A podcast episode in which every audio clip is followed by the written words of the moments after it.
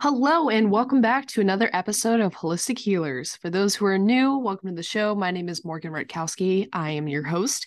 For returners, thank you again for being here, subscribing, and following along. It's good to have you back. So, as the first Holistic Healer podcast guest for this year, I know 2023, big year, hopefully, for a lot of people. I wanted to bring on someone who embodies the holistic approach. So, from acne and digestive issues, traumas, and other mental health obstacles, she has put in years and years of effort to becoming her healthiest self. Now she is known as holistically underscore Carly on Instagram, and she's helping clients become conscious of their habits, get to the root cause, and resolve their health complications. So without further ado, I want to welcome Carly Mariotti. Thank you so much. How are you doing? I'm doing well. Why don't you tell us a little about uh, what brings you on in the show today? Um, you know, what got you interested in holistic healing? Yeah, absolutely. Thank you for having me. So, I probably pretty similar to many of your listeners went through the conventional route of medicine when I started having issues at a pretty young age. So, I got my period pretty early. I was just shy of the age of 11. And so, shortly after that, or around the same time, I started developing acne. And, you know, if you have skin issues, what I was told at that time is go see a skin doctor. So, I went to a dermatologist and tried all different types of medications you know, at that time, Proactiv was like super popular. I tried it multiple times to no avail.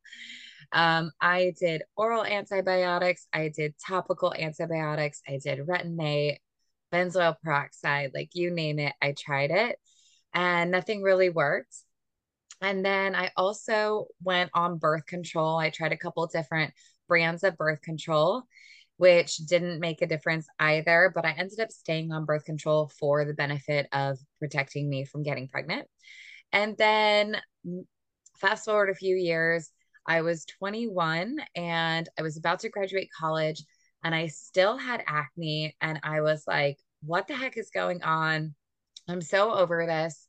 And so I saw a dermatologist and I told her that I wanted to go on Accutane. And you know, I knew it was a really serious medication, but at the time, I didn't have the tools or the knowledge to understand what was really going on in my body. And I didn't care. I wanted to have clear skin. And I remember the look on my dermatologist's face when I told her. She was so disappointed, not in me. I could tell it was more of a disappointment because she had no ground to stand on to say, Here, let's try something else um, and that's the unfortunate thing about most conventional ways of medicine and the way that they think is that all of these systems are completely separate. So your skin is separate from your liver and your liver is separate from your gut and is separate from your brain, your brain and so on and so forth.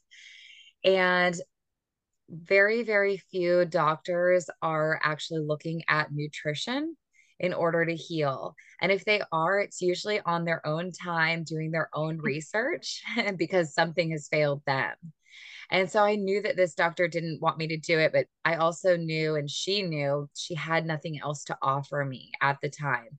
I think about her pretty often, and I feel like I'm sure now, you know, this is 12 years later, I'm sure she's doing her life's work and definitely doing her, you know, her research on nutrition. And so she's able to offer people something else.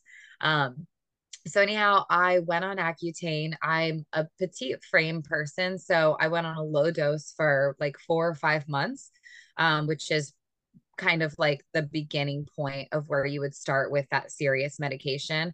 And I'm so glad that I did start on such a low dose. I stayed on that low dose um, just because I think that that prevented me from having super serious side effects like some people can.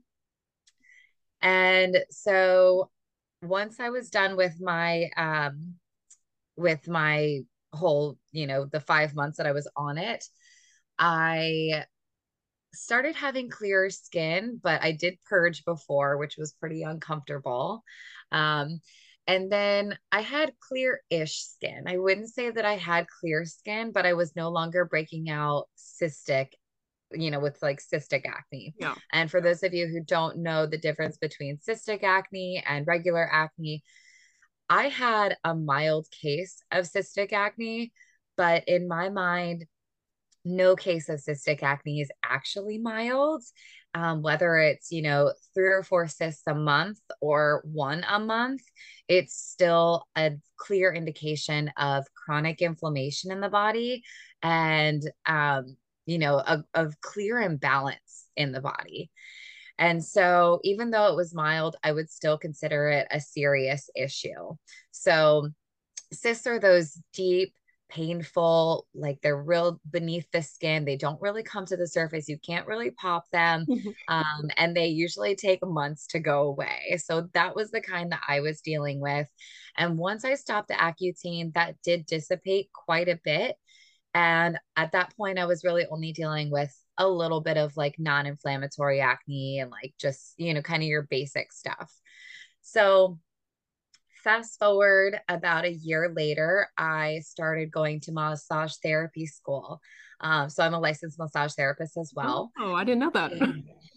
yeah. And so I, at that point, that was really when I started getting exposed to holistic medicine because I, like so many people, you know, I had no influences in my life at all of holistic medicine. And, you know, Instagram wasn't what it is today, where there's tons of holistic healers who can relate to you, who are ready to help you, who have, mm-hmm. you know, all these things for you to, all these resources for us to use. Um, and so that was kind of my my entrance into that world. And once I started getting acne back because I did. You know, it only lasted for about a year. And after that, I started doing my own research and I started learning about how my hormones were affecting my skin. I started learning about my gut and various herbs. And I had always been somebody who ate pretty well. Like, I wouldn't say my diet was perfect. Um, you know, I was a kid and a teenager, yeah but it was definitely better than I would say like the majority of people my age. You know, I was I was doing like the green smoothies and mm-hmm. things like that. And yeah, so basically it, it took conventional medicine to fail me in order for me to kind of see the big picture that all of my body was connected and I couldn't just address my skin from the outside, you know? Yeah, and it's I almost I mean I I think we all are part of holistic healing for this kind of same thing whether it's acne or just inflammation of the body in general. I just think it's it's like a long fight and it's overwhelming and it's exhausting and it's it seems like it's never ending. Which I mean if you're a lifelong learner, it's it's great, but also it's just like when is this going to stop? Like when is this going to end for me? Yes. Yeah, having um a mindset of like this is going to end for me like to making sure that you jump on that sooner is going to help you so much too.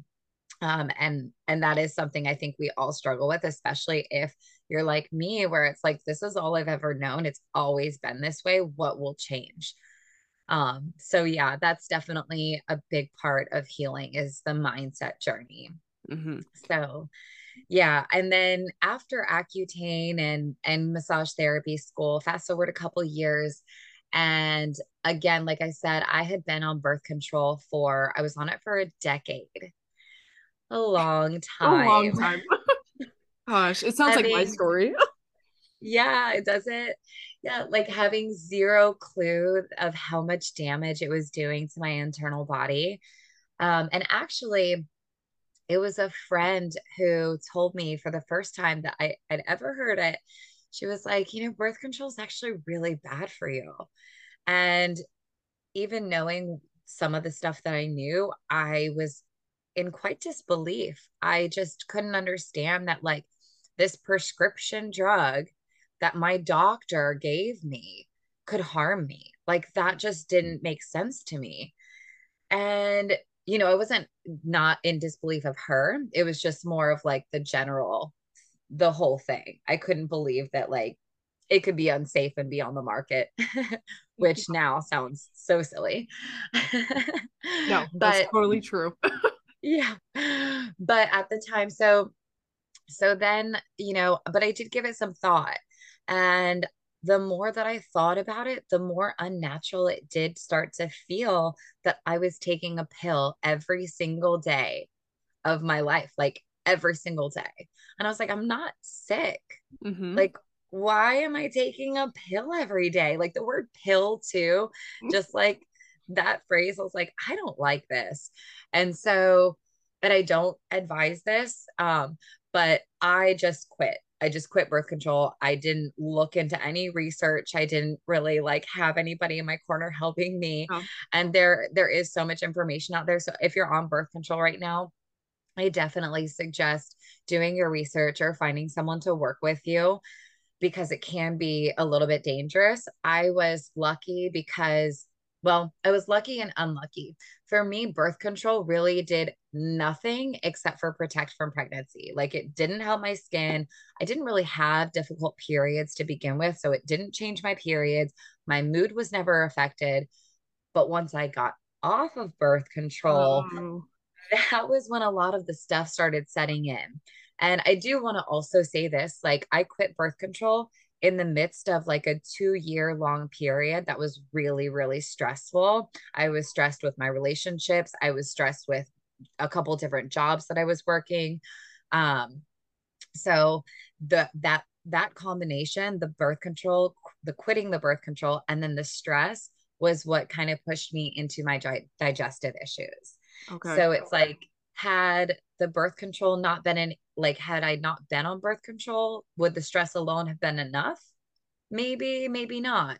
And vice versa, if I wasn't stressed, would the birth control alone have been enough? We don't really know. But that combination was definitely the perfect storm. And then, of course, we know that there was already internal inflammation and imbalances going on because of the acne. So, yeah, it was just the perfect storm for me to have like you know, full blown digestive issues. It all pretty much started with low stomach acid, and that opened me up to infections. I ended up having multiple different things with like dysbiosis going on. I had H. pylori and SIBO. And so, yeah, I was a mess. that just sounds so overwhelming, especially with all like the stuff going on in your environment plus internally in your environment that sounds so chaotic but i feel like again that's like you have to get to that point in holistics where you're just like all this stuff is not working and now i'm stressed and now it's just all coming at me at once and i have to do something about it now. Well yeah and you know luckily it was a lot and it is a lot um and that's that's why i try to always remind people periodically that like we cannot heal overnight and and people are like i know but like we can't heal in a couple months if it took you 10 years plus to get to this point, a couple months is not going to be enough. And you have to be strong enough to persevere through. It could take six months, a year, it could take more than a year. You know, it could take a couple years for you to really be balanced. Um, but that doesn't necessarily mean that through those years or months or however long it takes that you're going to be suffering. Mm-hmm. Um, it just means that you, you know, things aren't going to be perfect and you're going to continue to have to learn and maybe adjust here and there to make things better. So, yeah. So within your own personal journey, uh, whether that is digestive issues or acne, what did you find to be? Was there like a main culprit, or was there like a mix of things that you found going wrong? Totally. Yes. So whenever I work with people, one of the biggest things that it's it, one one of the most difficult things for people to really understand is their root causes. And so I try to help them understand their emotional root causes because usually the physical things are pretty easy to identify like okay, my diet is causing nutrient deficiencies or inflammation or um, you know, like I said, let's say we've got we did some stool testing we find candida or whatever have you like those are pretty easy to identify and then we can implement a strategy. But a lot of the time if some of this stuff came about because of our nervous system dysregulation, because of childhood trauma or something like that, if we don't address those emotional bodies, then even if we do get rid of the candida and the acne, eventually over time, it's going to come back.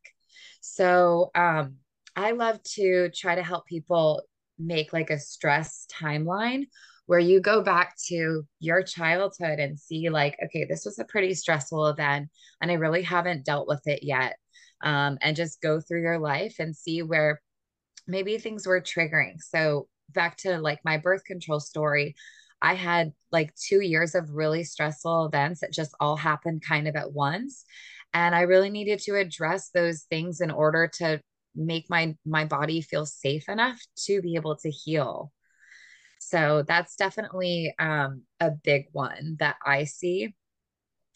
So, with my personal root causes before the birth control and digestive issues, I was dealing with inflammation, nutrient deficiencies, and nervous system de- dysregulation. But even though those were my root causes, I also still needed to find what was driving those.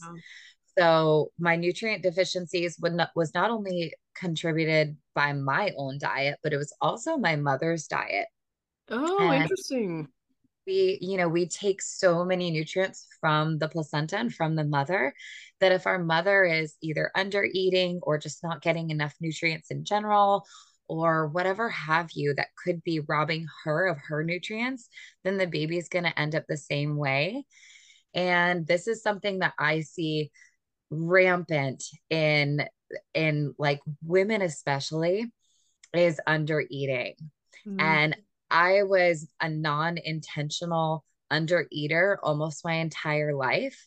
And so that also contributed to nutrition deficiencies. Um and i didn't have a de- eating disorder. It wasn't like that. It was just like i think a lot of women can relate to this. Like we don't need to have you know 2000 calories is too much. Like you're good on like 1500 like that's a sweet spot to maintain your weight um, and really that's that's actually a complete lie metabolic health is so much more than calories in versus calories out oh. and a grown woman even a, a, growing teenager needs more than 1500 calories per day mm-hmm. especially if you're active at all which most of us are yeah. So yeah, the the under eating was a really big part of my own nutrient deficiencies. And and even now it's hard for me to get as much as I need for each day, as I, as wow. much as I desire to rebalance my body. So what do you do with clients who may have like that mom who was undernourished or the placenta and like all that stuff that you know contributed to their health now what do you what do you offer them for help in order to solve that or resolve that i should say so i really just try to get to know them a little bit deeper and really understand like their mothers and their own because usually their belief system is built upon their mother and their fathers mm-hmm. so i try to understand their belief system around health eating wellness um, and especially like what their parent how their parents influence them and so once i kind of understand that i can see like okay well if you've been conditioned to only you know eating vegan your entire life or something just as a for instance well you're probably going to be deficient in several specific nutrients that way um, and so that's just kind of a very general way to look at it. Um, it's obviously going to be more nuanced when I look at each individual, but almost everybody's got at least one nutrient deficiency, especially if you've got undergone, you know, significant periods of chronic stress like I did.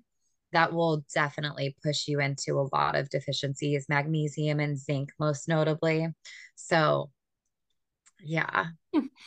I I love that that part of your healing where you're offering help with their nervous system because i think when people say acne right if it's not one of those topical medications or an oral medication then they're like oh it's your nutrition like you're eating a lot of sugar and you know you're doing all this which th- that could definitely be true but i think adding that mental health piece and saying what trauma did you go through? What obstacles did you face that maybe are being repressed? I think is a really helpful aspect and i think i mean personally i I think I really resonate with that piece with like uh, activated nervous system, kind of always in that fight or flight, that anxious personality mixed with focusing on my diet now. And I think that has really helped when you go to address both. But I love that there's other people out there that are doing that too. Totally. Well, I feel like I had to because that mm-hmm. was such a big part of my own story. And, uh, you know, I, I would be I wouldn't be doing my work if if I didn't do that. Um, I think that you know you mentioned like ac- um, acne and anxiety, mm-hmm. and obviously anxiety, both anxiety and depression, kind of coincide and correlate and are caused by digestive issues, but also skin issues like how we perceive ourselves, our self confidence, all of that obviously is going to make us feel a certain way. And a lot of people will say, well, I'm anxious because I have acne. But I also like to flip it and say, well, what about you having acne because you're anxious? Yeah. And to me, it's like, did the chicken or the egg come first? We really don't know and a lot of anxiety will cause acne too and it's actually it's well documented and it makes a whole lot of sense when you look at the adrenals and how they you know kind of use up your sources of nutrients mm. and then they'll kind of steal your hormones away and it's like well of course yeah anxiety will definitely cause acne. And and i think that anxiety causes acne more than acne causes anxiety Oh, that's is that usually what you see most in clients? Yeah, definitely. In in those type A, those like really, you know, power driven, like either with, you know, sports and working out or with work or just like super busy women in their career, everything like that. Yeah, definitely. I can also it just made me think of like cognitive behavioral therapy and like the core beliefs that people have like whether that stems from trauma or just you know that over the overachiever kind of mentality of like am i good enough? Am i going to keep working hard enough? In that vicious cycle of stress. And then acne mm. shows up is like you know just a signal i guess from your body telling you hey you need to slow down. Exactly yes. And i think that almost everyone who does deal with acne can say without a doubt that it always flares up when they're stressed. Yep. So, yeah, going back to like that stress timeline and trying to figure out, well, what else was going on and where else do I need to address my emotional body? It can be so helpful and and another thing with like when you're a child that's where you're learning to regulate your nervous system. So let's say for instance that you had a parent or two parents that were always yelling and you know or maybe like you were never good enough there was always something wrong. You're as a child you're going to learn you're not going to learn to regulate your nervous system. You're always going to kind of be looking on the outside for someone else to regulate it and that will never happen. And so that can be a really big pitfall too if we don't see why we're not able to regulate our nervous system. I love that. I i i think that's so important too of like self-reflection about how you are behaving and where are you looking for your affirmations? Like are they coming internally or are they looking you know for something externally? And i think oftentimes especially in like this capitalistic kind of society where we're just mm-hmm. striving to be on top, it's always looking for what can I do next and who can I impress. Yes. Oh, 100%. Unfortunately. yeah. Yeah. so you talk a lot about like optimizing health and I w- just was curious about what do you usually recommend to clients when you're working with them? Like where do you start? How do you move like is it just acne or do you work with them with other issues? Yeah so when i opt when i say optimizing someone's health i think it you know obviously it depends on what you're going through. Like if you are someone who sleeps through the night you have stable energy you never have like depressed mood or anxiety or anything like that um, you have two to three bowel movements every day that are easy to pass and you feel fully evacuated, like all of these signs of excellent health. I would say, in order to optimize your health, two things. The first is go back to the way your ancestors lived.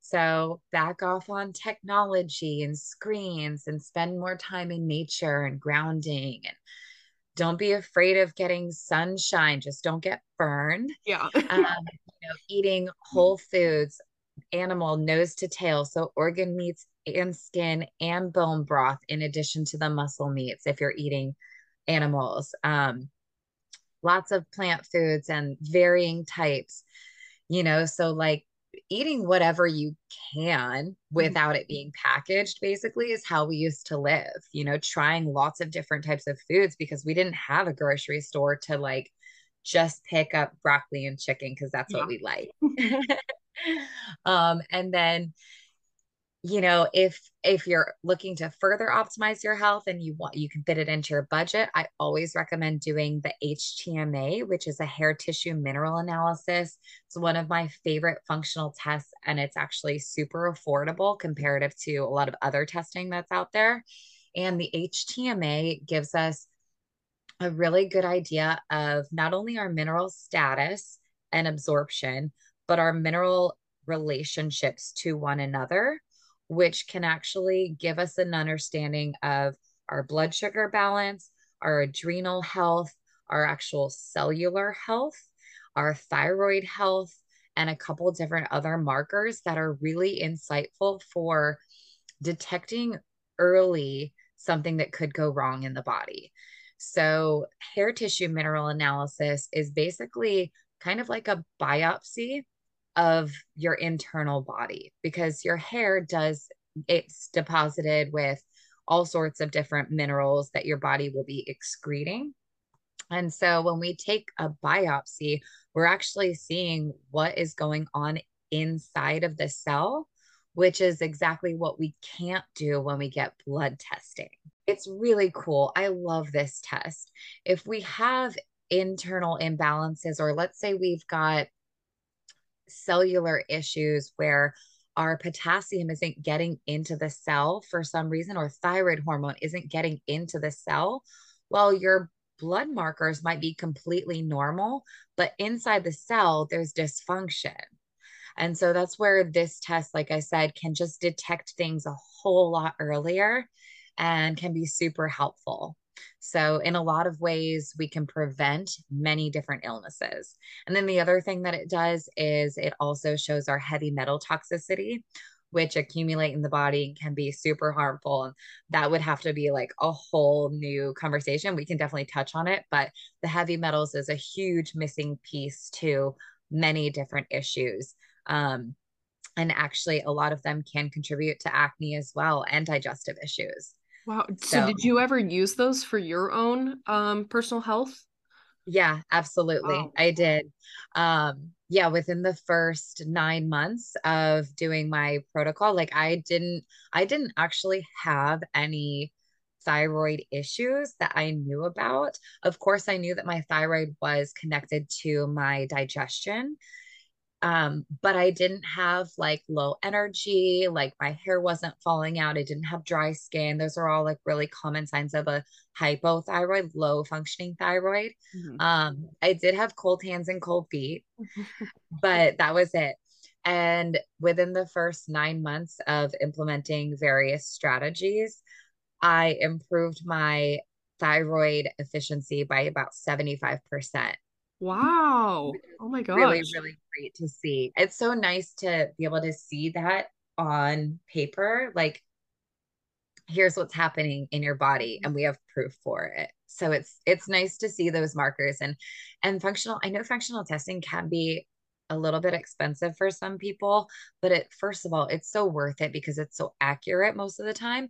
And second of all, like I said, it can be that marker that you need where you're like, wow, look at this difference. It's only been three, six, or nine months, and look at how far I've come. And that can be like the boost that you need to keep going.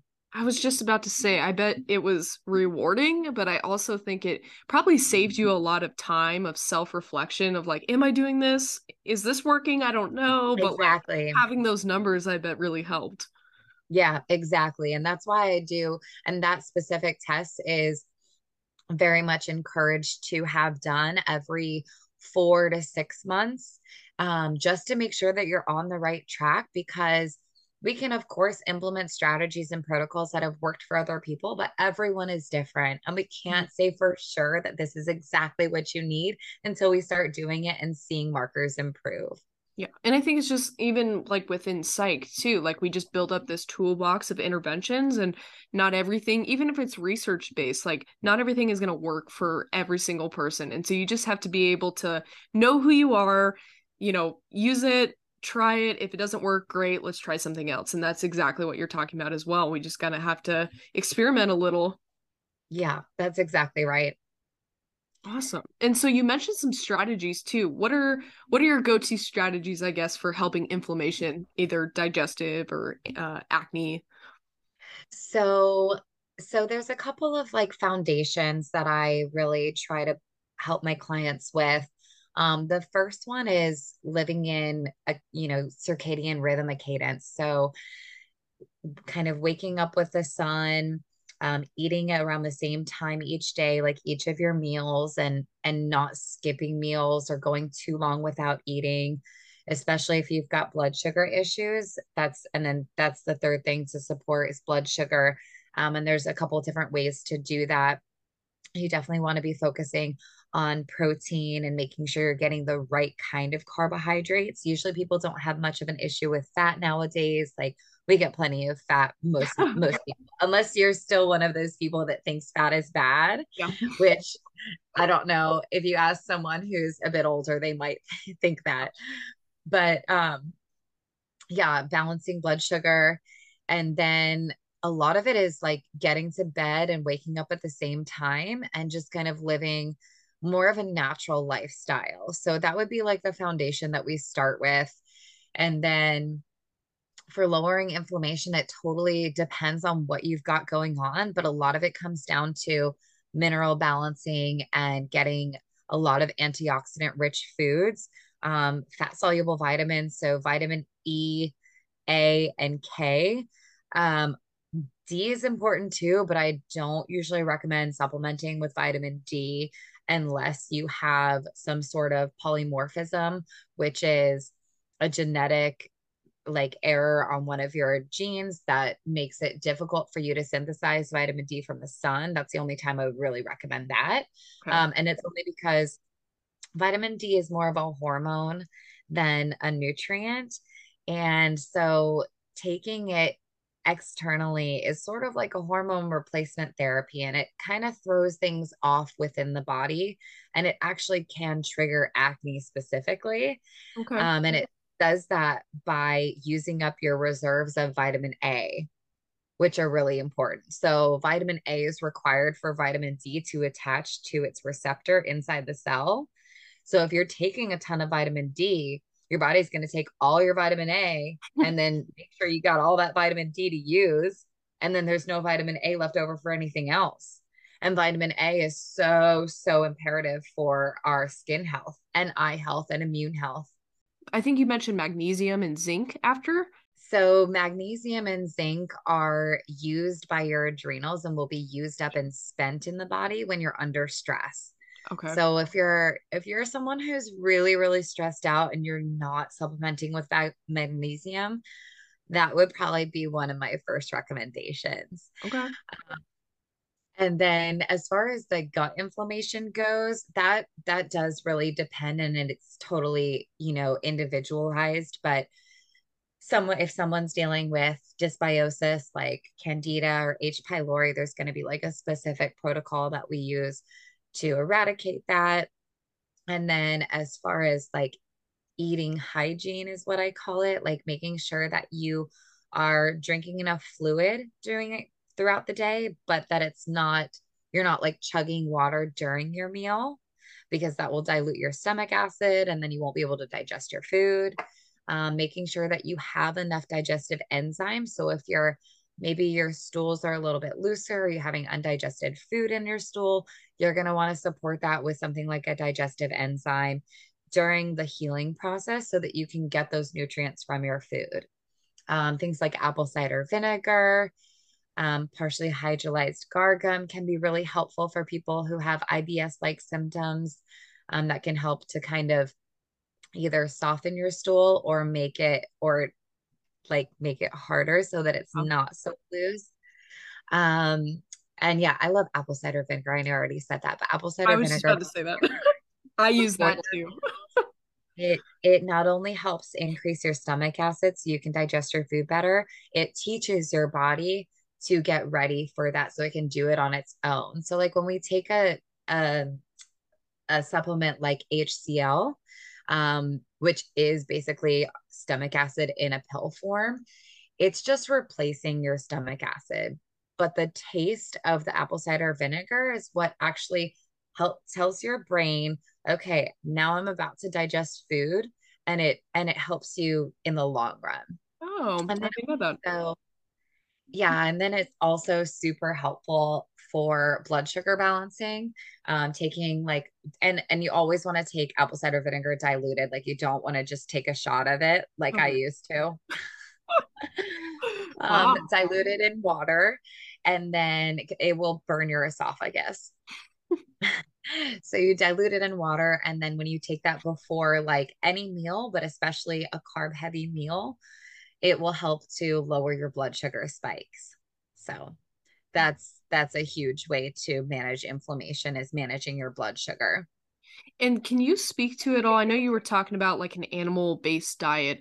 Um, and you talked about like vegan or even vegetarian. Like, have you noticed people or clients that you have that maybe are vegan or vegetarian if that contributes to inf- like inflammation in the body?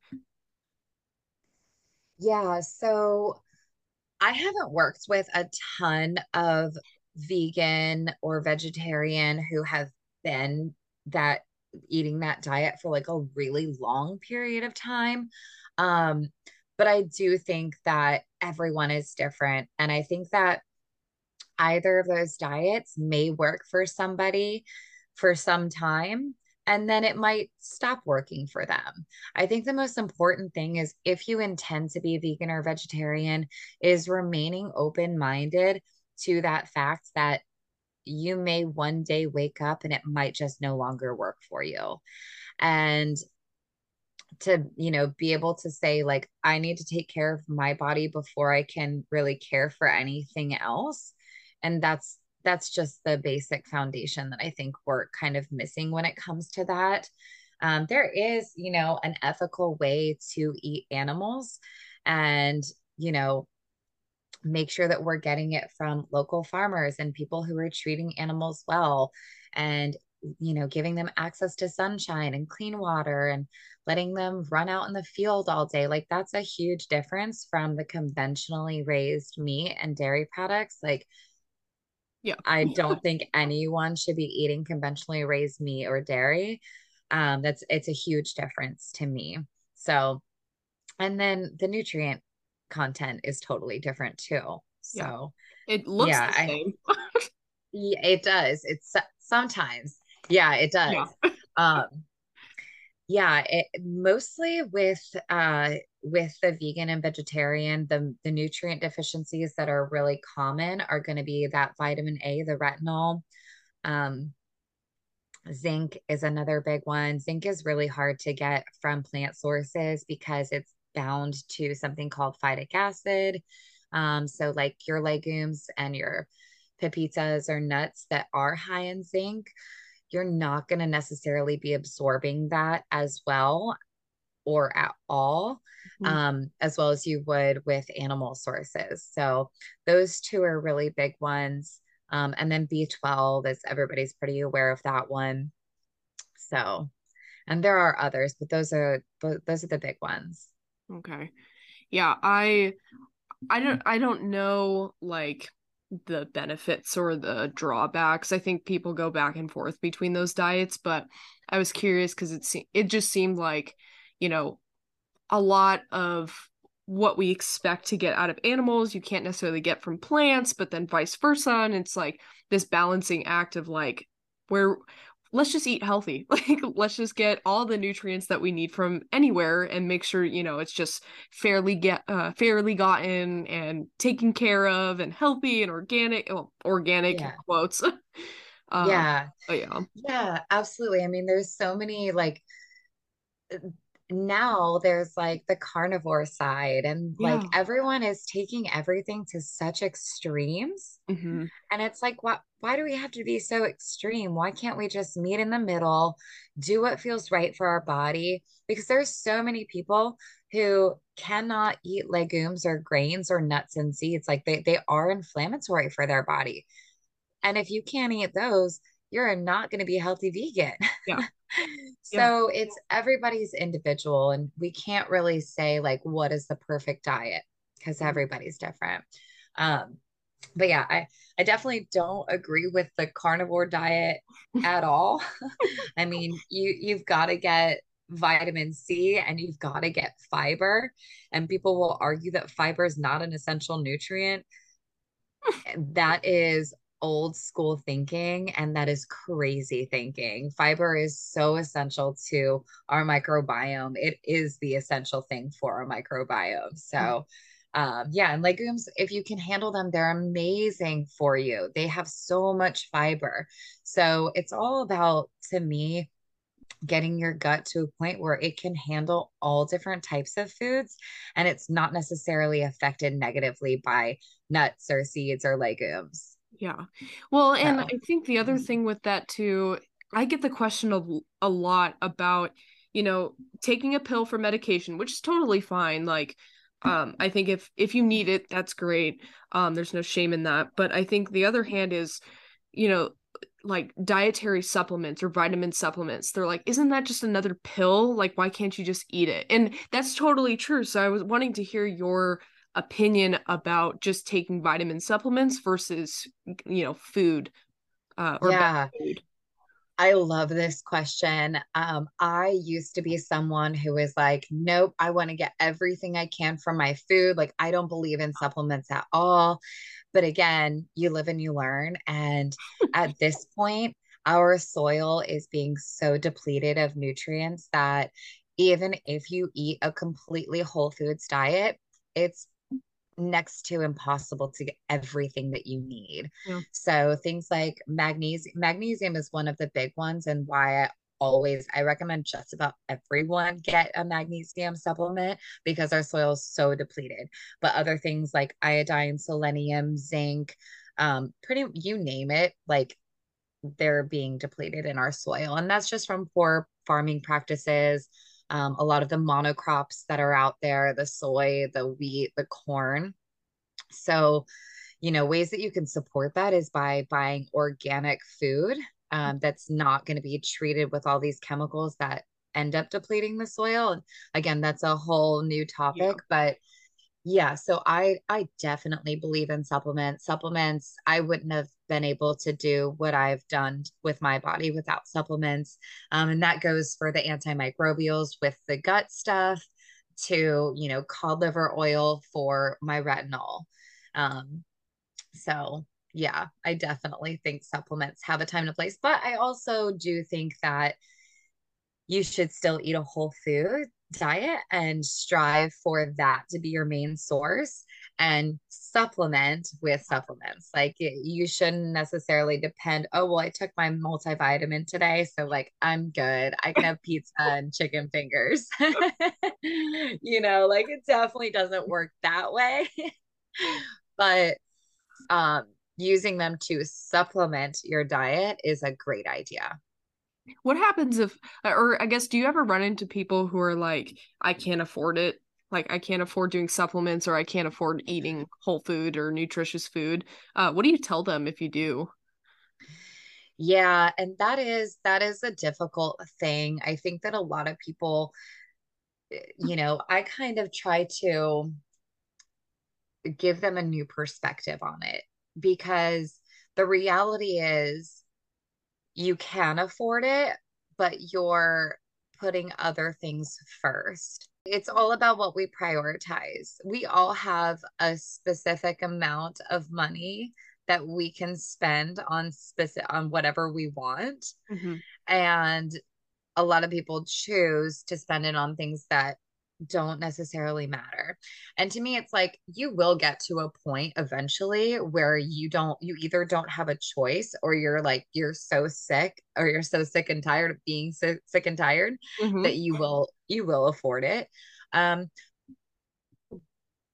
if you're not going to pay for it now, you're going to pay for it later. It's, it, you know, money is just energy and energy will always find its way to you. Mm-hmm. So if we, you know, if we're not going to pay for the healthy food now and we're going to take the the shortcut and have the fast food or even just like the frozen dinners or whatever eventually it's going to catch up to us and we're going to end up paying that money in healthcare costs. Yep, that's what I always say. I'm like, well, would you rather pay for it now or would you rather pay for it in your bills? Like just pick one. Exactly. Like, and then you're going to also be really sick and miserable. Mm-hmm. Yeah. I would much rather pay for it now. Mm-hmm. And, uh, and then you, you kind of like start to get used to what it feels like to afford that. And it, you naturally budget it into your life. You mm-hmm. know, I know, trust me, I know eating healthy is, it's pretty expensive. For the first time ever, eating healthy and cooking at home is equal to or more expensive than going out. And that's crazy. Yep. It did it was never like this mm. before.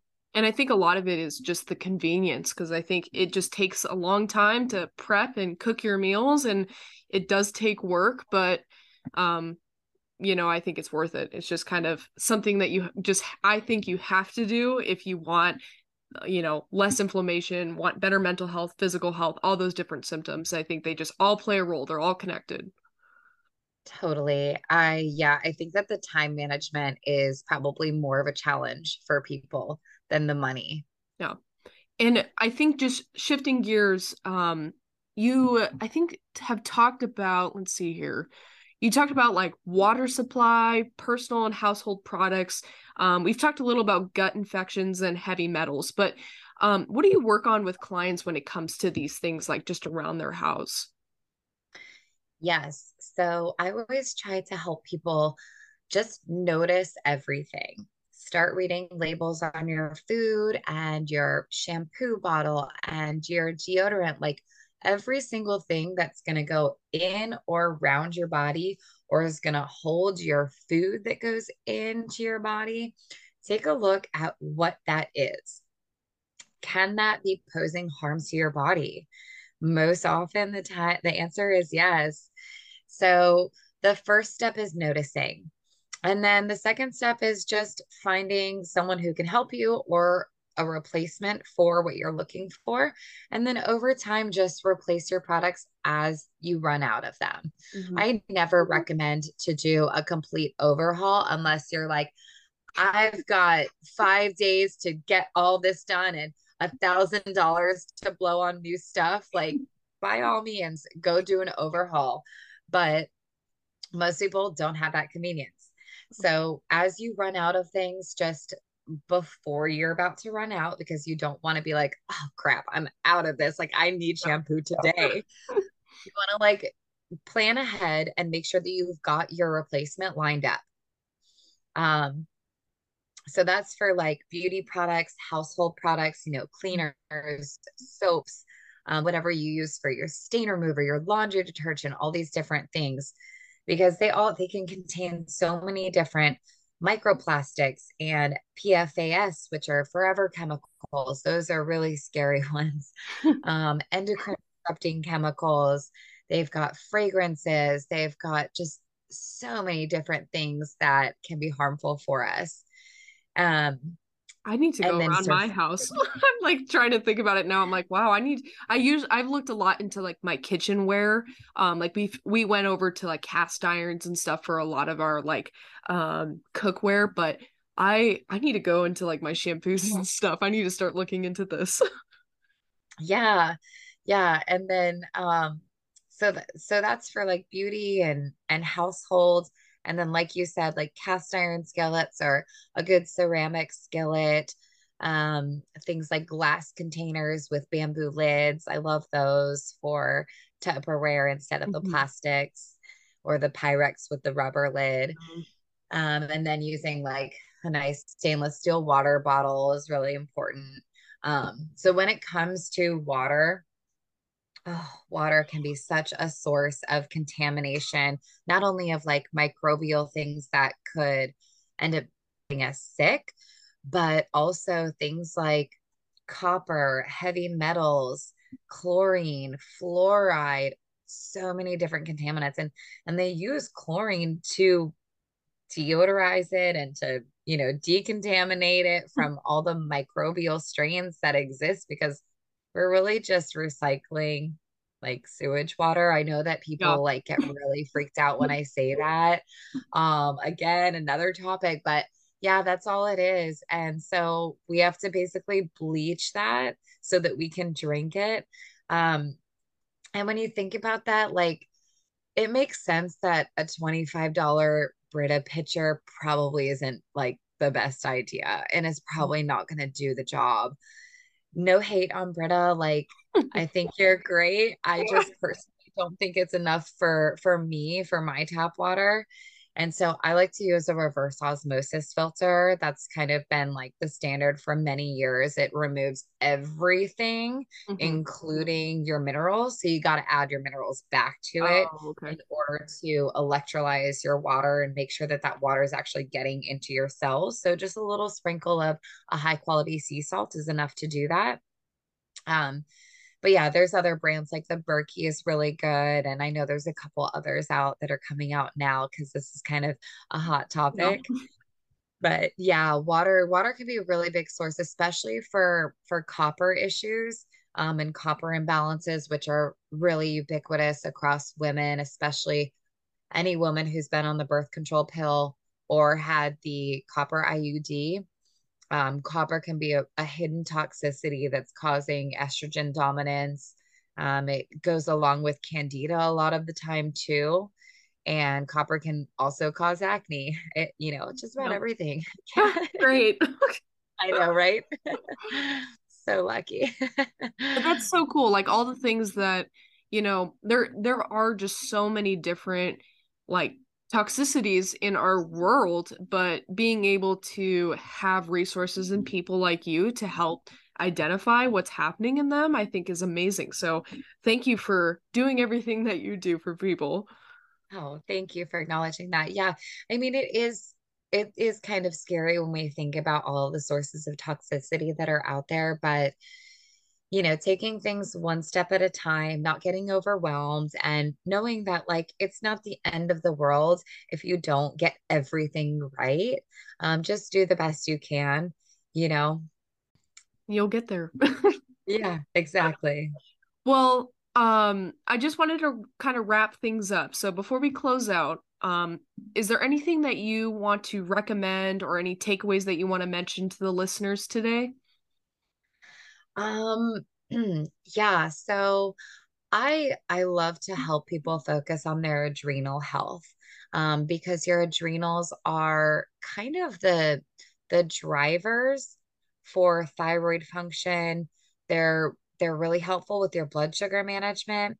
And in order to have enough cellular energy to do basically anything, whether that's detoxification of the toxins, or whether that's getting your gut back in shape, like having enough energy to heal yourself, you've got to support your adrenals. And so that kind of goes back to the circadian rhythm that I mentioned earlier.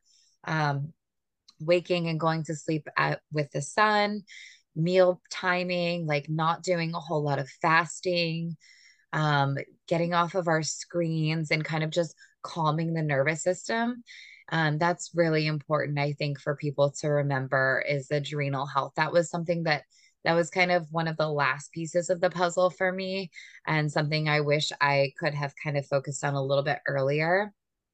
And then i think also just to look if you are someone who's dealing with a chronic issue or something that's persistent or you're kind of just like at a loss and you're not sure what's going on rather than, you know, looking at your body and your or your mind or both like they're broken, look at yourself objectively. Like if you were an outsider that way you can kind of separate your emotions from the journey and then just really look at things in a realistic way to be like, okay, so this, this, and this happened. Okay, let's look at why. Mm-hmm. And like just kind of reverse engineer how things happened. That way you're not getting super stressed out about what's going on and how it's making you feel and the and the fact that, you know, maybe you're at a loss and you're just not sure about it or what's going on. Looking at things a little bit more objectively in that manner can be really helpful for someone, especially like I said, if you're someone who's been dealing with something for a long time, um, yeah, that can that can really help. And then, you know, there's so many resources. There's so many people who can help you like through anything you're going through. I promise you're not the first person. that Get some help if you need it. Where can they find you, people that are listening, if they want to work with um, you? Yeah, so I am holistically underscore Carly on Instagram. Um, and then my website is just holisticallycarly.com. So you can find me there. You can also email me, carly at holisticallycarly.com. Um, yeah, but I am I'm on Instagram quite a bit. That's like my main main social media outlet. We'll see if maybe TikTok's in 2023. I don't know. I think that's how I found you was through Instagram. So yeah, maybe let's grow into TikTok yeah. we'll see. Well, thank you for being on the show today. It was good to have you on. It was good to listen to all your wisdom. I I learned a lot. so thank you. Oh, my pleasure. This was so great. I am so happy to be here. Thank you for inviting me. Of course. And uh, for anyone listening, if you're interested, follow along, subscribe to this podcast. Um, I'm on Spotify, I'm on uh, Apple Podcasts and Google Podcasts my Instagram, holistic underscore healing LC. I also have Gmail. I have a website. You guys probably have already heard that if you've listened to this podcast before. Um, but yeah, feel free to reach out if you want to be on the next show or if you have any questions for Carly. We would love to answer it and maybe I can get you guys connected to her. So thank you guys. Talk to y'all soon. Bye.